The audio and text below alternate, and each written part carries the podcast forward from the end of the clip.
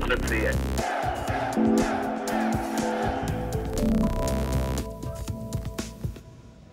Lidice.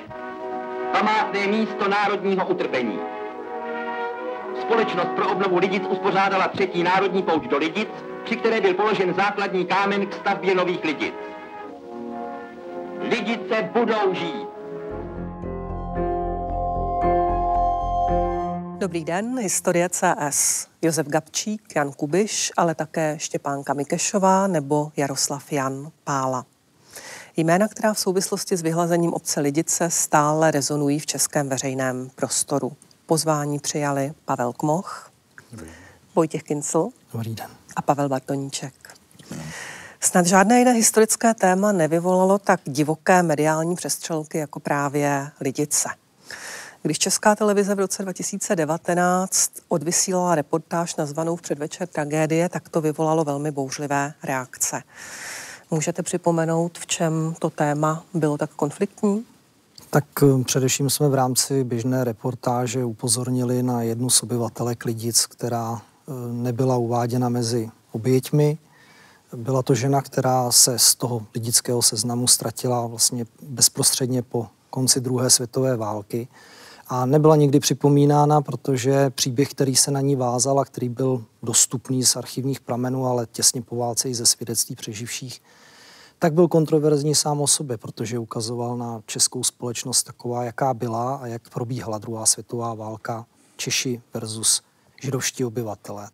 Ta žena se jmenovala Štěpánka Mikešová, byla to židovka, židovská podnájemnice jedné z lidických žen. Eh, v čem byl ten problém s jejím osudem? Eh, Štěpánka Mikešová žila v Lidicích od eh, roku 1939 se svým manželem, se kterým se později rozvedli, až do 2. června 1942 z tohoto dne máme záznam, že jedna z lidických obyvatelek se dostavila na Četnickou stanici a oznámila, že Štěpánka eh, Mikešová je židovského původu a eh, že již více ji nechce mít ve své domácnosti. To byl příběh, který odstartoval uh, zatčení a následně deportaci Štěpánky, uh, o které víme, že zahynula v polovině srpna 1942 v Osvětimi. Ta oběť nebyla nikde zmiňována, nebyla nikde zveřejňována a žijící svědci a svědkyně o tom vlastně nikdy dále nepromluvili, přestože byli bezprostřední sousedé. To, že její příběh byl zapomenutý, není otázka toho, že by jsme se bavili o nějakém ukrývání, anebo toho, že se nehodil příběh židovské ženy do dějin lidic, ale já si osobně myslím, že ten hlavní důvod, a hovořil jsem z toho, o tom s celou řadou psychologů, byl ten, že Štěpánka Mikešová nepocházela z Lidic. Žila tady tři roky, neměla tady vlastně kořeny, byla zatčena 2. června 1942, odvedena českými protektorátními četníky a od té doby už ji nikdo neviděl.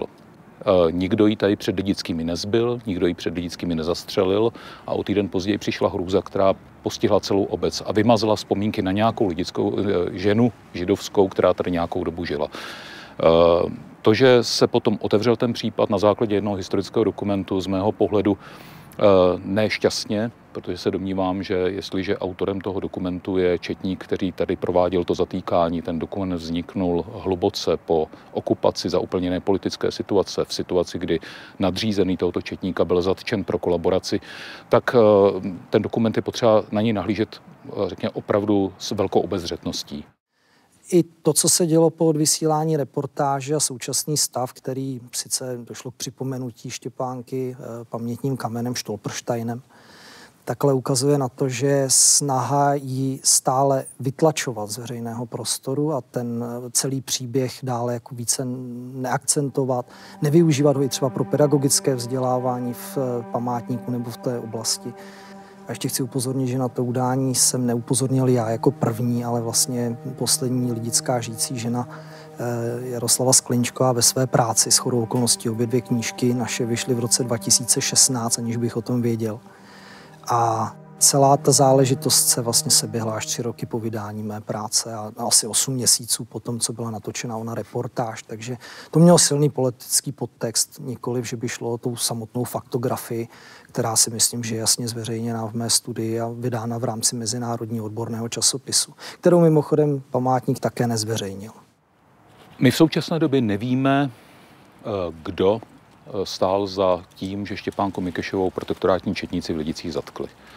Mohlo to být na základě udání, my si nejsme jistí, kdo eh, byl o ním udavačem, pokud došlo k udání, anebo jestli šlo o situaci, která byla vyvolaná eh, nařízenými kontrolami policejních přihlášek po atentátu na Reinharda Heydricha, kdy eh, četnické stanice měly za povinnost provést kontroly těchto přihlášek, kontroly obyvatel, řešilo se to i se starosty v obcích a někdo při kontrole těch kartiček mohl, přestože Štěpánka Mikešová, ta její karta je dochovaná, Eh, uvádí, že není židovského původu, eh, náboženství uvádí římskokatolické, ale jména obou dvou rodičů jsou jednoznačně židovská, když jsou zapsána po češtěně s českou transkripcí.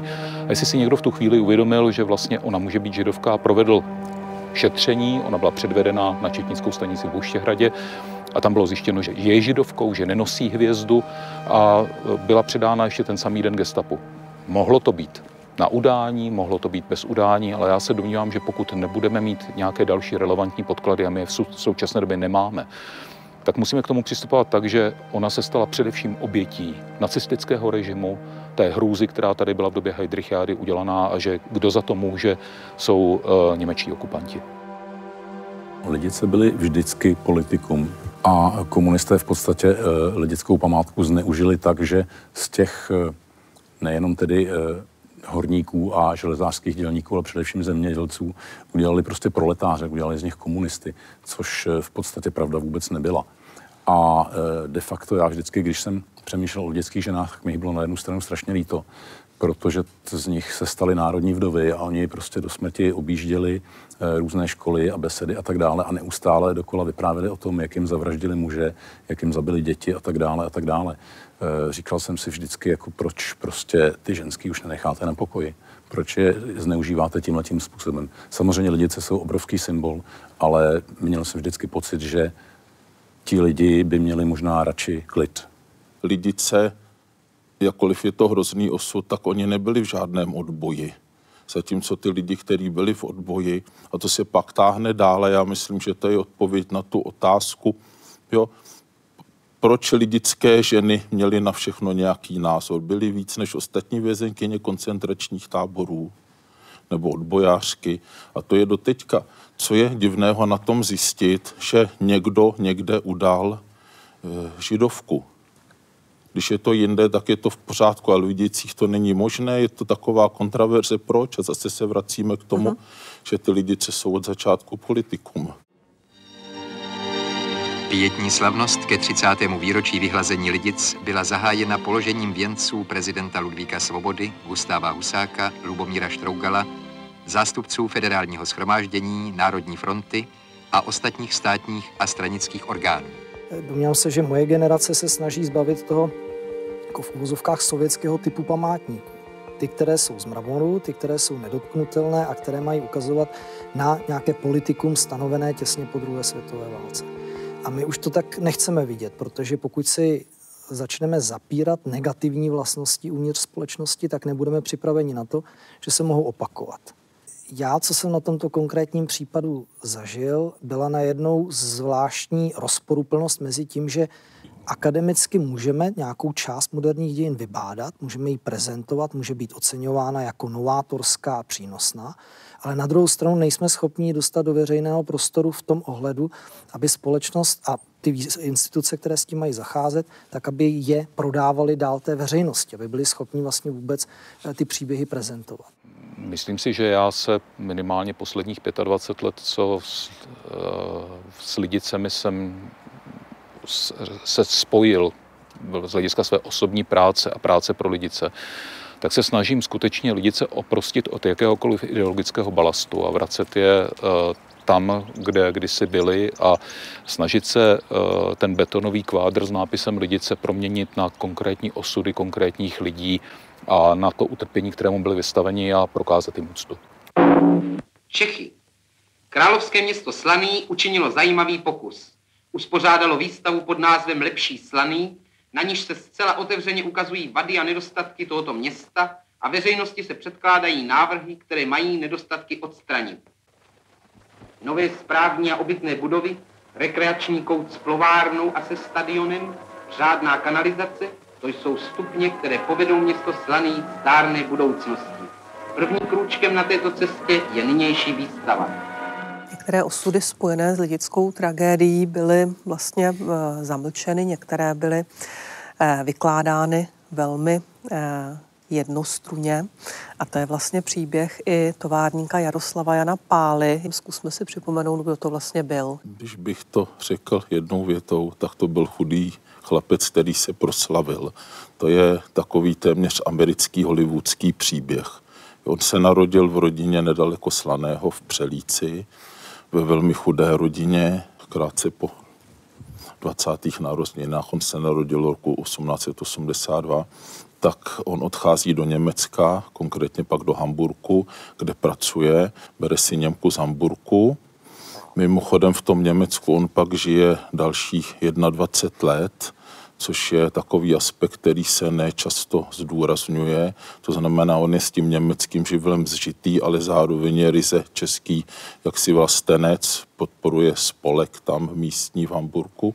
No a vlastně on díky tomu, že jeho druhé narozené dítě, dcera, byla postižená dětskou obrnou, ta se s manželkou střídali nad lůžkem a on zjistil, že ty baterie, které používá, jsou naprosto nedostatečné, brzy končí a e, protože byl velmi bystrý, tak vlastně si vzal za úkol, že vymyslí něco. Díky tomu se stal odborníkem přes baterie a pak nasledoval opravdu téměř jak raketový start Nejprve byl zaměstnán v Berlíně, kde z něj byli nadšení v továrně, jaksi, která podle jeho patentů vyráběla. Pak následně se stal spolumajitelem eh, samostatného podniku s jedním hamburským velkoobchodníkem, ale zároveň v roce 1919 zakládá ve Slaném továrnu. Ten název se postupně upravil na Pála, akciová baterie, lidově se jí říkalo Palaba, Pála baterie. Ten podnik začínal cirka s 60 zaměstnanci a eh, řekněme v období války jich měl asi 600 na Slaný. To byla továrna, která byla asi jednoznačně na nejlepší úrovni v regionu. A on si toho neuvěřitelně jakoby vážil a zároveň chtěl tu továrnu tam zanechat, protože mu šlo i o zaměstnanost v regionu. Několikrát byly pokusy tu továrnu odstěhovat do Prahy, on byl vždycky zásadně proti. Uh-huh. Ale on to byl také vlastně starosta Slaného v době protektorátu. Je to výhoda, je to nevýhoda, je to spíš riskantní postavení? Je to obrovská nevýhoda, je to velmi riskantní, protože on jako veřejná osobnost musí být v kontaktu s těmi Němci, které samozřejmě rád neměl, o tom nemusíme vůbec pochybovat. A ono se mu to vrátilo ještě i po té válce, kdy byl obžalován v retribučním procesu a kdy dopadl velmi špatně právě z toho důvodu, že on byl neuvěřitelný buržoa a retribuce jako taková byla nastavená tak, že e, cílila po lidech z vyšších společenských vrstev. Tam se předpokládalo, že ti zrádci a ti kolaboranti budou právě ti továrníci, právě ti velkostatkáři a tak dále, když to obyčejný dělník se samozřejmě nemohl dopustit ničeho. Praxe ovšem ukázala, že je to nesmysl. Starostou Slaného byl senior firmy na suché baterie Jaroslav Pála. Šest dní po atentátu na Heidricha pan továrník rozstředěval podnikovou poštu. Sám o tom později vypověděl. Dostal se mě do rukou dopis, sice adresovaný na firmu Pála, ale když jsem jej podrobně prohlédl, viděl jsem, že je adresovaný na dělnici závodního čísla 210, a to kromě toho ještě pod značkou Andulka. Kauza s dopisem, to je to, co propojuje Pálu s Lidicemi. O co vlastně šlo, co se tenkrát stalo? 3. června 1942 eh, obdržel továrník Pála na svůj stůl eh, jako každý den svazek dopisů, který byla částečně obchodní korespondence, částečně jeho soukromá a částečně také eh, korespondence určená pro dělníky. Přečetl si dopis, který byl rozříznutý, tedy obálka rozříznutá, byla určena pro firmu Palaba a v něm se dozvěděl zvláštní psaní. Drahá Aničko, to, co jsem chtěl udělat, to jsem udělal. Přespal jsem někde na čabárně, uvidíme se příští týden, pak už se nikdy neuvidíme Milan. Tento dopis eh, si Pála přečetl eh, v daném kontextu Heidrichiády a obecně ještě dalších jeho pohnutek, protože eh, se obával jakési připravené šikany ze strany konkurence. Tak tento dopis vzal a nahlásil ho místní české četnické stanici. Neudělal to tedy ani gestapu, ani německé policii, udělal to českým četníkům. Ti si dopis převzali, převzal si ho strážmistr František Vybíral a tento dopis následně četníci předali e, gestapu do Kladna. Kladno okamžitě zahájilo vyšetřování, zjistilo, že dopis byl e, určen pro Aničku Maruščákovou, tehdy 19-letou dívku, a o den později, tedy 5. června, e, se jim podařilo chytit i pisatele, kterým byl 22, 23 letý Václav Říha. Eh, ten dopis eh, poslal jiný jeho kamarád eh, z Křivoklátu, respektive jeho manželka. Potom se dozvídáme až ze zápisu z roku 1982, tedy takhle pozdě. A ten dopis tedy doputoval k Pálovi na stůl, no a následně se rozjela celá akce, která se stala záminkou vypálení, vyhlazení lidic. Je jednoznačné, že gestapo už kolem 6. června 1942 vědělo, že ten dopis je falešnou stopou, ale protože potřebovali rychlý výsledek, rychlé dopadení atentátníků a zastrašení českého obyvatelstva, tak ten dopis eh, vlastně posloužil k té exemplární akci proti lidicím. Po válce ten dopis, on sám samotný obsah dopisu se nedochoval jinak než v paměti svědků, včetně toho strážmistra Františka Vybírala, a vybíral následně svědčil při procesu proti Pálovi. Je ale zajímavé, že Pála byl souzen vlastně ze dvou jako hlavních přečinů, kromě tedy toho, že měl spolupracovat s Němci, což se ale v podstatě nepodařilo prokázat, protože to nebylo nic neobvyklého nad rámec povinností. Tak ale byl odsouzen za udání eh, místního eh, advokáta, eh, který neměl vyvěsit vlajku. Proti němu ale svědčil Václav Ctibor, což byl šéf městské policie. Ovšem o něm se vědělo, že byl konfidentem gestapa a za to, že bude svědčit, dostal i snížený trest.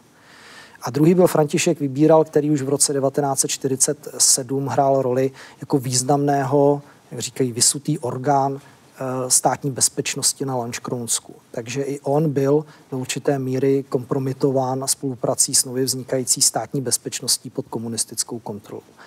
To byli hlavní dva svědci, kteří dokázali Jaroslava Jana Pálu usvědčit v úvozovkách a na základě tohoto eh, dostal napřed doživotní trest Pála a ten mu byl následně zkrácen na 25 let, ale zemřel v roce 1963 ve vězení v naprosto otřesném stavu, že i vězeňský lékař dlouho dopředu žádal o propuštění a o milostnění tohoto, tohoto vězně. Ten vlastně proces dodnes jako působí stylem jako velké vykonstruovanosti. V podstatě Pála neměl téměř žádný čas na to, aby se připravil s obhajobou. Eh, byla tam minimální možnost eh, získat další svědky a soudce, který jej teda odsoudil, jej soudil v podstatě v poslední den, možný poslední den existence mimořádných lidových soudů, eh, což byl pátek. Stačilo by, aby to nechal na pondělí a ta záležitost už padla mezi řádné soudy a tam by měl Pála možnost eh, následných jako opravných prostředků v tom soudním procesu. Když s Pálou po válce probíhal ten proces, tak eh, tam zaznělo mimo jiné třeba to, proč v podstatě vůbec četl dopis, který nebyl adresován jemu, ale té dělnici v jeho továrně, té Aničce Maruščákové, a nebo proč, když už teda zjistil, co v tom dopise je, proč ho nezničil. Jak byste na tohle odpověděl? Eh, on sám reagoval jako odpovědí, že podobné záležitosti se mu děly častěji ze strany eh, německé konkurence, že v podniku se nacházel člověk, který udával dění uvnitř podniku a že byla dlouhodobá snaha Eh, tu jeho továrnu zničit. Takže on považoval tuto záležitost jako evidenci samotného dopisu, že s ním vůbec zacházel tak, aby byl o něm proveden zápis eh, tak jako za oprávněnou, ovšem neočekával, že čeští četníci, kteří záležitost si mohli vyšetřit sami po své linii, eh, odevzdají tento dopis následně gestapu. Pála se mimo jiné hájil tím, že ten dopis pokládal za provokaci. Bylo to v protektorátu běžné, že by člověk v takhle vysoké pozici byl atakován tak, že na něj byla připravena takováto provokace? Eh, ani tak to nebylo běžné ze strany, dejme tomu, německého bezpečnostního aparátu, ale jak říkal pan kolega, samozřejmě od konkurence se to očekávat dalo. A stejně tak se to dalo očekávat od profesionálních denunciantů, agentů gestapa nebo eventuálně agentů sicherheitsdienstu, kteří by si tímto způsobem vlastně vyrobili kauzu a e, zajistili by si odměnu, zajistili by si pochvalu. Čili já se tomuto postoji naprosto nedivím. Koda ta firma Wegener ten majitel té firmy, který skutečně se dlouhodobě snažil tu palabu převzít silou, tak byl zároveň důvěrný spolupracovník nacistických bezpečnostních jaksi služeb. Takže tam ta obava byla na místě a dokonce i naše orgány poválečné, třeba v květnu 45 píše právě z Četnické stanice z Buštěhradu jako vrchní strážmistr, že se domnívá, že vlastně celý ten dopis byla provokace kladenského gestapa. Že to udělali proto, aby nemuseli na východní frontu, ty zápisy jsou k dispozici. Jo? Čili to nebylo tak neobvyklé. A já, když bych řekl příběh z mé vlastní rodiny, tak můj dědeček byl ve vesnici, kde bydlíme doteďka starosta a zároveň sedlák. Na žině schoval zaměstnancům obilí na vůz, věděli to jenom ty zaměstnanci a on a přišlo udání do Slaného. Ten český četník s tím udáním přišel za mým dědečkem, řekl okamžitě ten vůz musí zmizet, já to udání roztrhám, kdyby se to dostalo někomu jinému, tak jste všichni mrtví. Čili to nebylo neobvyklé. Uh-huh. Jo? I řekněme i ten postup, že to Pál dal české četnické stanici. Víte, tam bylo nešťastné, že byla ta doba okolo atentátu a několik lidí se prostě z různého důvodu bálo. Jo? Na začátku byl vlastně dopis, kde nevěrný manžel jak si nenapíše na rovinu své milence, že se rozejdou, ale udělá dopis, kde ještě ze sebe udělá hrdinu a to odstartovalo tohle všechno. A ten dopis byl otevřený, kdyby nebyl otevřený, tak věřím tomu, že by ho Pála stopil. Ale tím, že on měl velkou obavu, a to nebylo poprvé, oni po něm opravdu jako dlouhodobě po něm vlastně ty německé orgány šly, On si třeba jeden večer dozvěděl naprosto náhodně, že druhý den se tam objeví kontrola na barevné a drahé kovy, které tam měl někde uschované. Kdyby na to přišli, tak okamžitě jsou zatčení, možná, možná exekuce. Čili on byl v hrozném napětí, nevěděl vlastně a on i hodnocoval každou situaci, jestli je to provokace nebo není. A tady dostal otevřený dopis, navíc s vědomím, že v jeho nejbližším okolí je člověk, který donáší gestapu. Aha. Já si myslím, že na jeho místě bychom všichni udělali to samé.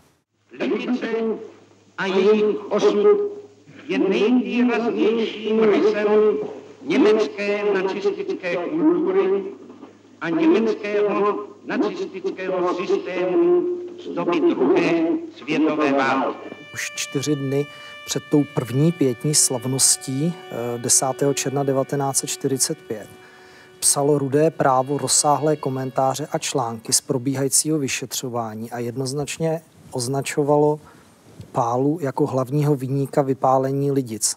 A to vlastně bylo v době, kdy Eh, žádný proces ještě neprobíhal. V podstatě Pála byl zadržen, jak víme z jeho osobních zápisků, eh, těch půl roku, které byl ve vězení hnedka od května 1945, tak opravdu protrpěl, protože byl šikanován byt a vlastně všichni, kdo mu to dělali, se odvolávali na to, že četli rudé právo a články o tom, že je ten největší udavač a zločinec, který tedy zapříčinil vyhlazení téhle, této středočeské obce.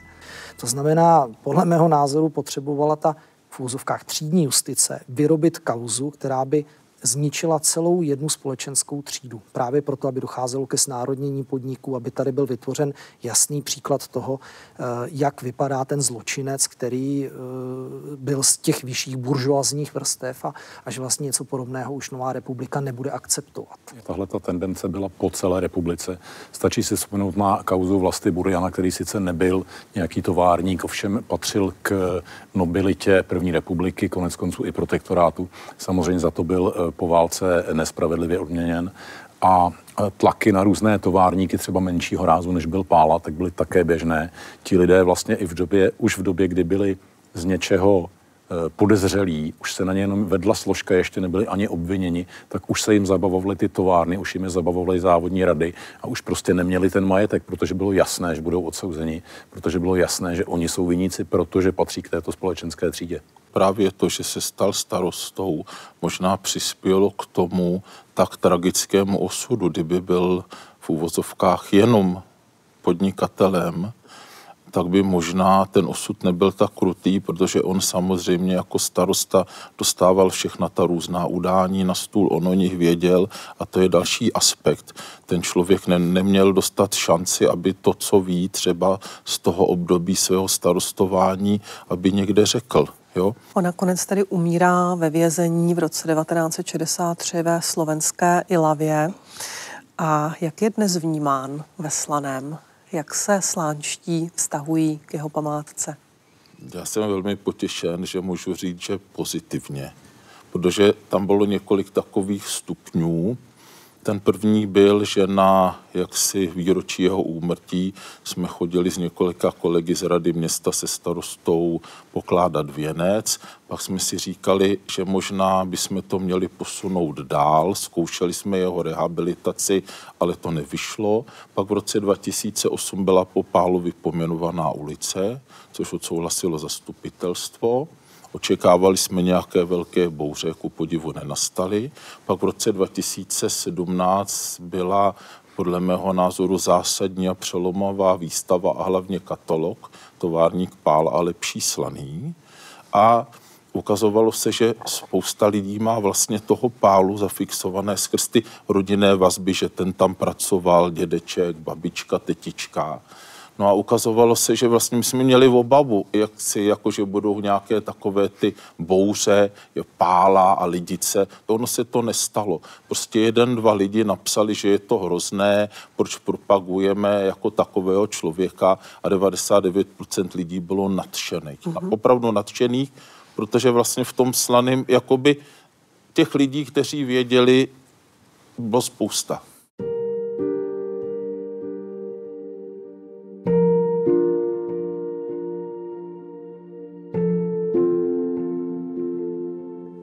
Další ozvěna lidic, téma v této době výsostně aktuální, Gabčík Kubiš a další aktéři likvidace Reinharda Heydricha a jejich ostatky. Historici dodnes vedou spory, kde přesně ty jejich ostatky jsou.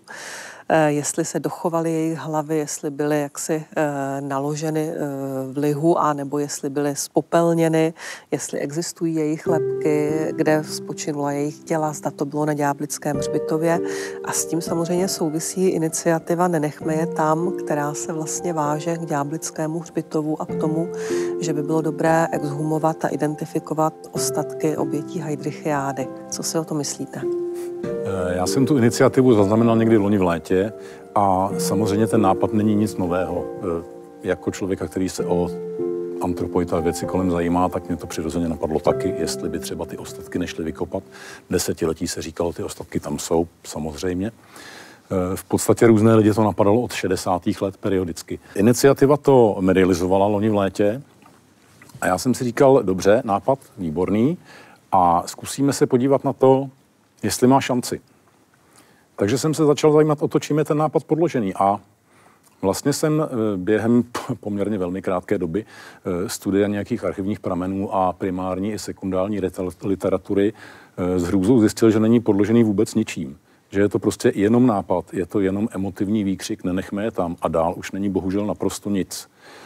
Je tam několik problémů. Problém první. My nemáme žádné prameny o tom, že by tam jakékoliv ostatky za druhého odboje byly pohřbívány. Naopak veškeré indicie, veškeré prameny o mrtvých, popravených a podobně v Praze, ale i v celé republice. A konec konců v rámci Německa, kdy se v té době pálily tisíce obětí v koncentračních táborech naprosto běžně, svědčí o tom, že všechny ostatky byly hygienicky páleny s německou precizností. Není tedy jediný důvod, proč by je házeli do nějaké jámy na nehlídaném hřbitově. Já nevím, jestli tam je pohřbený nebo eh, někde v nějaké jámě pohozený Gabčík s Kubišem. Eh, my víme naprosto bezpečně, že jsou tam eh, povraždění z 50. let, že tam byla ukládána tělo vlastně těch, kteří byli popraveni v dobách komunistického režimu. A s největší pravděpodobností by se tam měli nacházet i ti, kteří přišli o život za druhé světové války a kteří prošli Eh, Ústavem pro soudní lékařství. To je velice podstatná informace, to znamená, měli by tam být parašutisté, měli by tam být třeba paní Moravcová, štábní kapitán Václav Morávek, eh, měl by tam být eh, parašutista z výsadku Bronz, František Vrbka a někteří další. Pokud jde o informace, zda tam parašutisté leží, kde se ocitly jejich hlavy, tak my skutečně písemný materiál nemáme.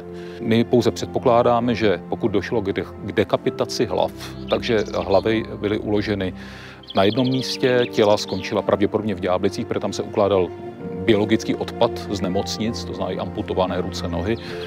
A pokud jde o hlavy, existuje svědectví Františka Suchého, syna vlastně pana Suchého, který byl správcem strašnického krematoria, že přivezli jednoho dne Němci na jaře 45 nějaké předměty, které jako míče nebo hlavy házeli do, přímo do pece. Je to možné, že to byli oni, eh, mohlo to být něco úplně jiného. Eh, někdo, existují nějaká svědectví, že tvrdí, že hlavy byly uloženy na nějakém místě na Olšanském hřbitově v nějaké vykopané jámě. My to opravdu nevíme. Existovala hrobová kniha v Ňáblickém hřbitově, která se vztahovala k roku 43, k srpnu 43, eh, od kdy měla pokrývat nové pohřby, nebo respektive vůbec nějaké pohřby. Ta hrobová kniha za zádných okolností údajně padla za oběť požáru z hrobního domku v roce 68. Informace o tom požáru se opět liší. Liší se jak jeho intenzity, tak eh, do toho, kdo to spáchal. Eh, já jsem osobně přesvědčen, že nic neschořelo, ale prostě někdo ty hrobové knihy potřeboval uklidit. Ani ne tak proto, že by eh, řešil nějaké parašutisty, ale protože eh, na tom samém místě s velkou pravděpodobností je pohřbená část třetího odboje, část popravených lidí z 50. Hmm. let. Eh, to byl ten problém, proč ta hrobní kniha musela zmizet.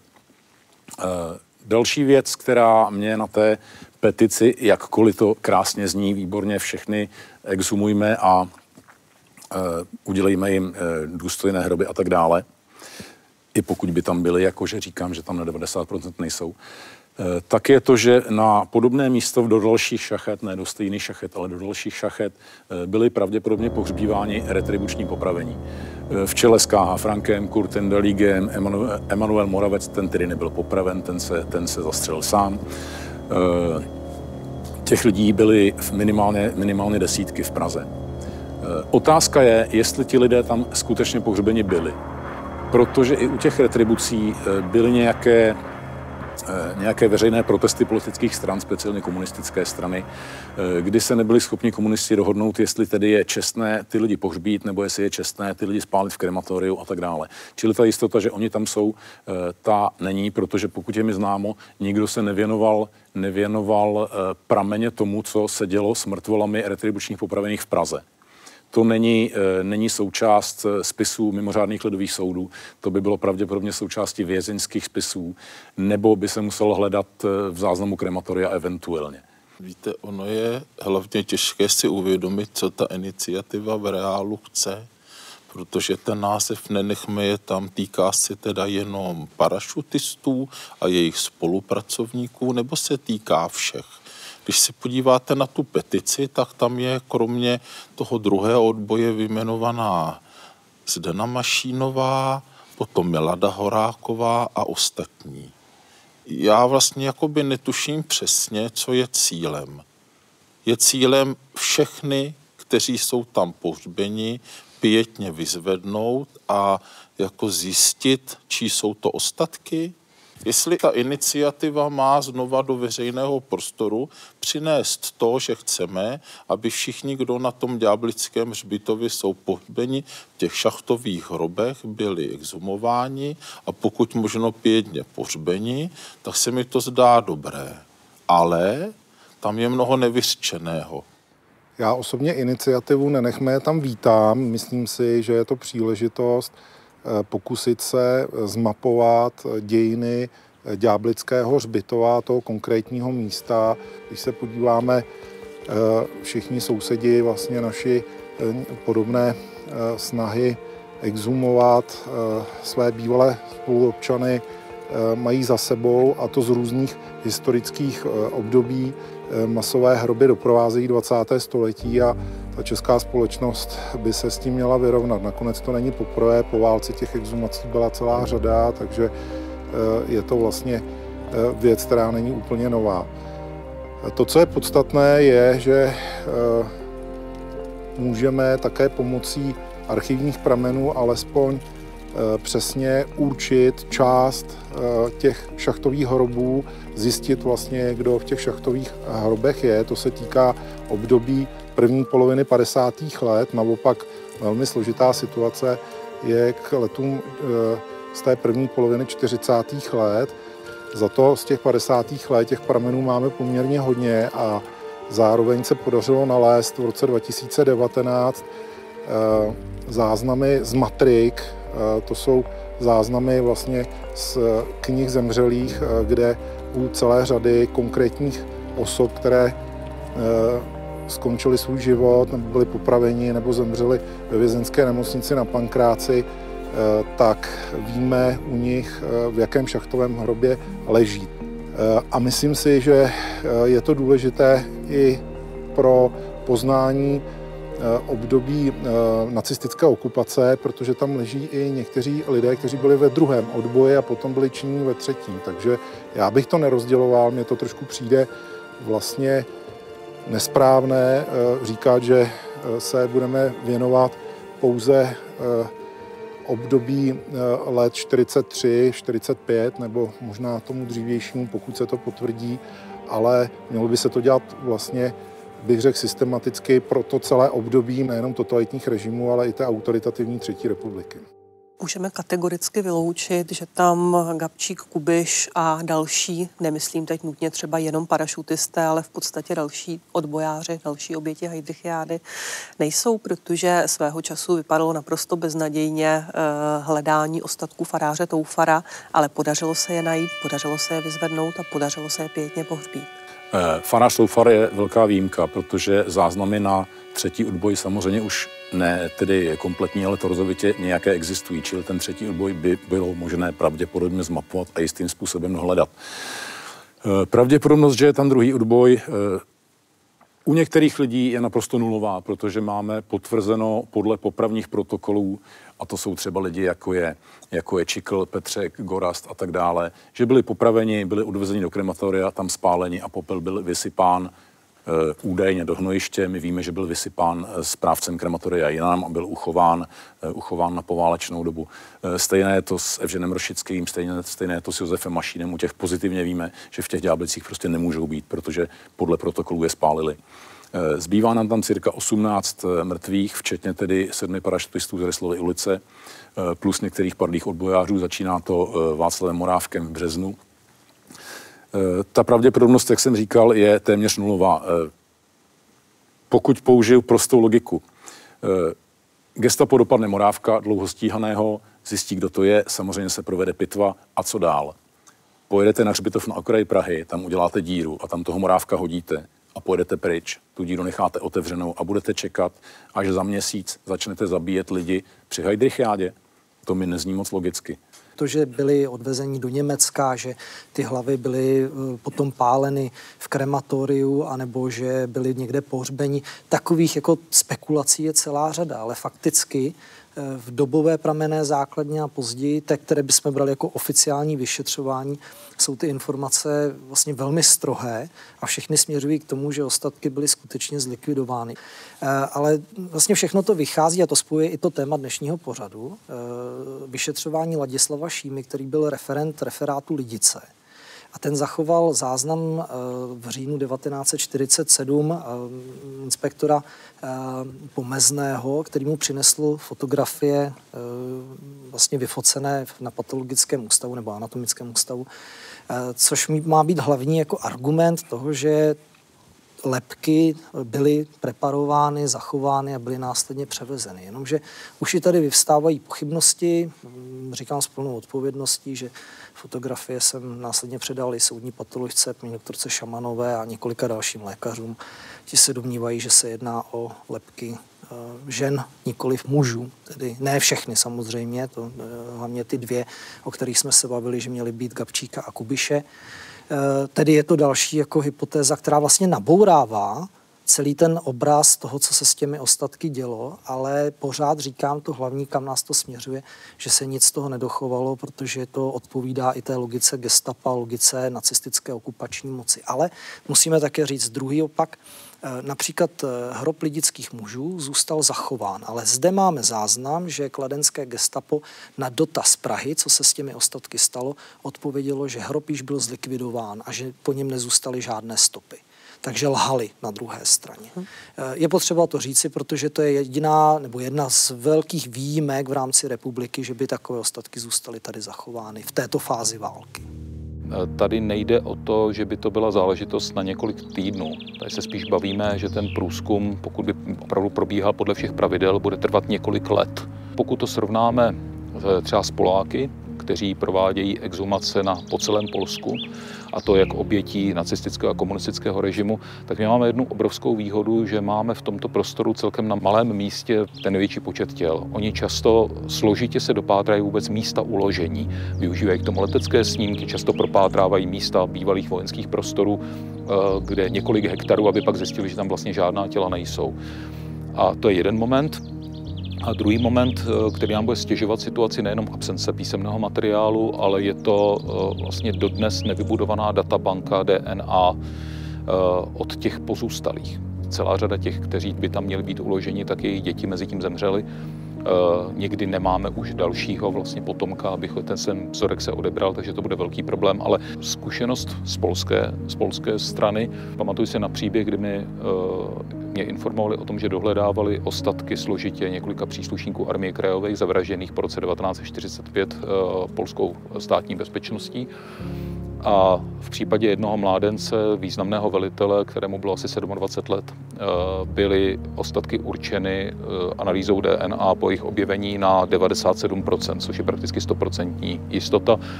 A mě to překvapilo, zejména z toho jsem říkal, kde jste vzali srovnávací materiál, protože věděli jsme, že on neměl děti, neměl sourozence eh, a Poláci mě šokovali odpovědí, my jsme exhumovali jeho rodiče. Ona se obvykle zdůrazňuje extrémní finanční náročnost hromadných exhumací, průzkumu ostatků a podobně, ale není to spíš tak, že prostě některé hodnoty, třeba úcta k mrtvým, z nichž mnozí, řekněme, obětovali svoje životy v boji s totalitou, prostě nelze penězi vyčíslit a že je vlastně nemístné přepočítávat podobné akce na peníze? Eh, to máte pravdu, to je zase moc hezká emotivní věta. A já tady navážu na to, co říkal pan kolega doktor Kincel. Proč tedy neexhumujeme ten eh, hrob v těch lidicích, kde leží 173 lidických mužů, my přesně víme, jak se jmenovali, a leží tam zahrabáni se svými psy? Proč jim neuděláme hroby, když víme, že tam jsou? Proč to nikoho nezajímá? A ještě bych k tomu rád dodal jednu věc. Tak oni tam neleží pohromadě se svými vrahy. To je pravda, ovšem eh, tu, eh, toto tvrzení není zde potvrzeno také v plné výši. Pokud tady leží nějaký druhý odboj, není v jednom hrobě s jejich vrahy s retribučními popravenými, protože od sebe teoreticky uh, dělí několik let. Uh, ale ještě jedna technická. Uh, v Dubnu, v únoru a v Dubnu 45 proběhly nálety, americké nálety na Prahu. V Dubnu 45 po těch náletech US Army Air Force sfotila celé, celé město a celé okolí, aby mapovala škody. Samozřejmě na těch snímcích je i Ďáblický hřbitov. Eh, na snímcích Dělbického hřbitova jsou eh, vidět z kraje otevřené, otevřené čtyři šachty v Dubnu 45. To znamená, eh, že pokud by v těchto šachtách, jiné tam být nemůžou, to je hned z kraje od zdi, leželi lidé z, prv, z druhé Heidrichiády, čili z března, dubna, května, června, července 42, že by ty hroby musely být otevřené tři roky. A ještě k tomu, k těm exhumacím, co by to stálo a jestli to stojí za to. Eh, to je otázka, na kterou musí odpovědět někdo, kdo o těch penězích rozhodne. Platit to samozřejmě budeme my všichni. Eh, nicméně, Srebrenica. Velmi srovnatelný případ a velmi nesrovnatelný případ. Cirka 8 tisíc mrtvých, eh, exhumováno relativně velmi brzy po těch vraždách. Ideální podmínky. Mnohá těla dochovaná, nikoli jenom kosti, ale v podstatě tkáně, Eh, oblečení a tak dále a tak dále.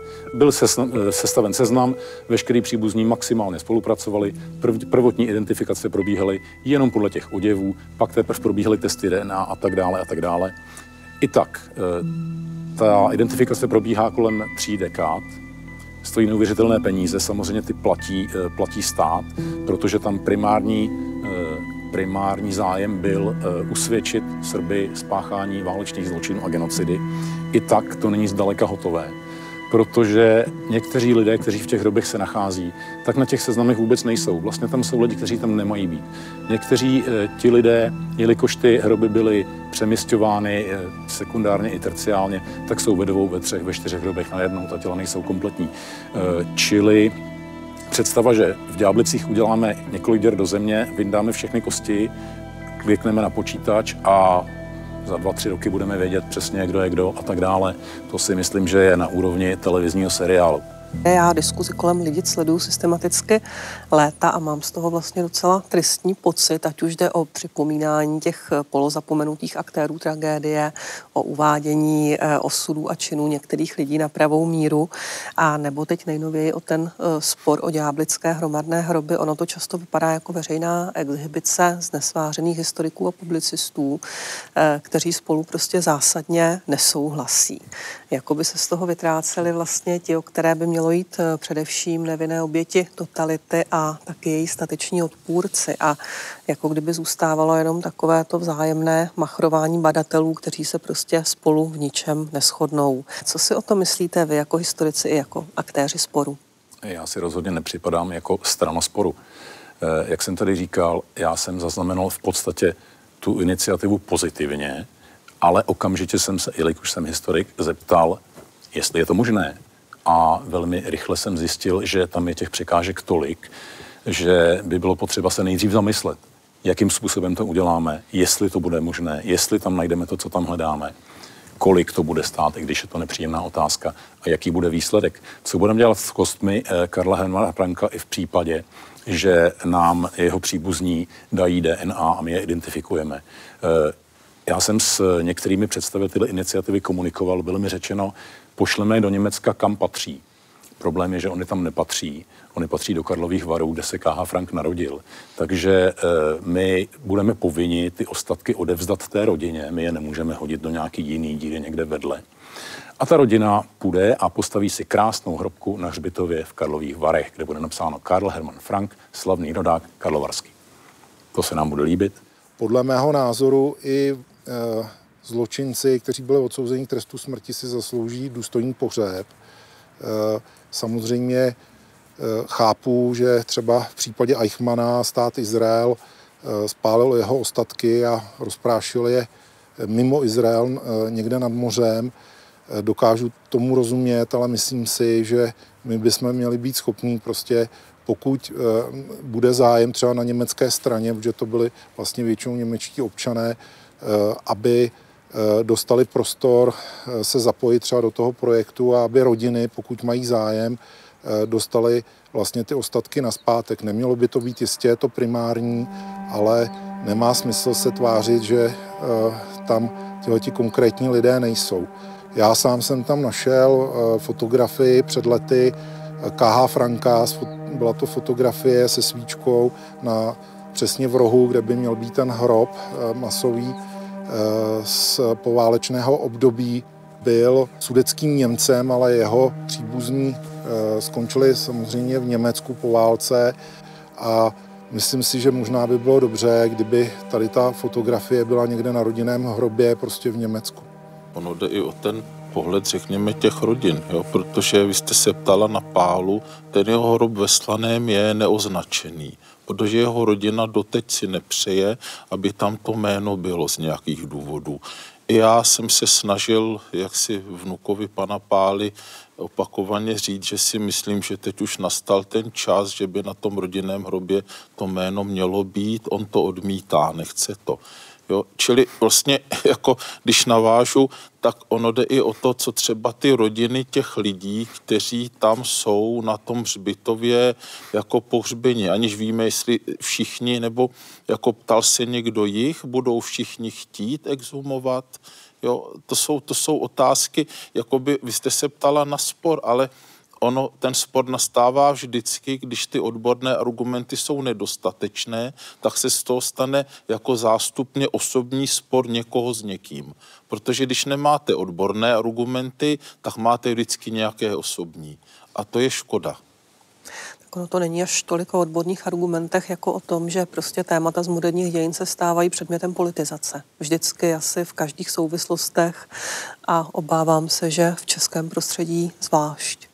Myslím si, že každý, kdo se věnuje moderním dějinám zejména, kdy eh, často máme to štěstí, že hovoříme s přeživšími anebo jejich pozůstalými a, nebo blízkými, tak bychom si měli neustále připomínat to, že hlavní tady nejsme my historikové a badatelé, ale hlavní jsou tady právě ti hrdinové a ti, kterých píšeme. A měli bychom k tématu a k jejich životním osudům přistupovat s pokorou a úctou. Věnuju se ďáblicím docela dlouho. Mým hlavní motivací bylo pomoci živým, a konkrétně politickým vězňům. Spolupracuji s Jiřím Línkem ze Združení bývalých politických vězňů, eh, kteří měli pocit v souvislosti s exumací Pátera Toufara, že eh, jejich hlas nebyl slyšet. Oni tehdy eh, neměli příliš chuť na to, aby se diskuze o exumacích konala, ale také vlastně pod dojmem té úspěšné exumace a také díky tomu, že se našla celá řada dokumentů, eh, tak dneska ty političtí vězni eh, jsou eh, spíše, tedy aspoň které znám já, stoupenci toho postupu. Měl jsem možnost být u toho, kdy političtí vězni navrhli, aby se Ďáblice staly národní kulturní památkou. Původně to mělo být jenom to pohřebiště, nakonec je to dneska už celý hřbitov a nedělali jsme to kvůli tomu, aby to zabránilo těm exumacím. Naopak, spíš jsme měli snahu, aby eh, si stát uvědomil eh, význam toho místa a přijal zodpovědnost za to, co se tam děje.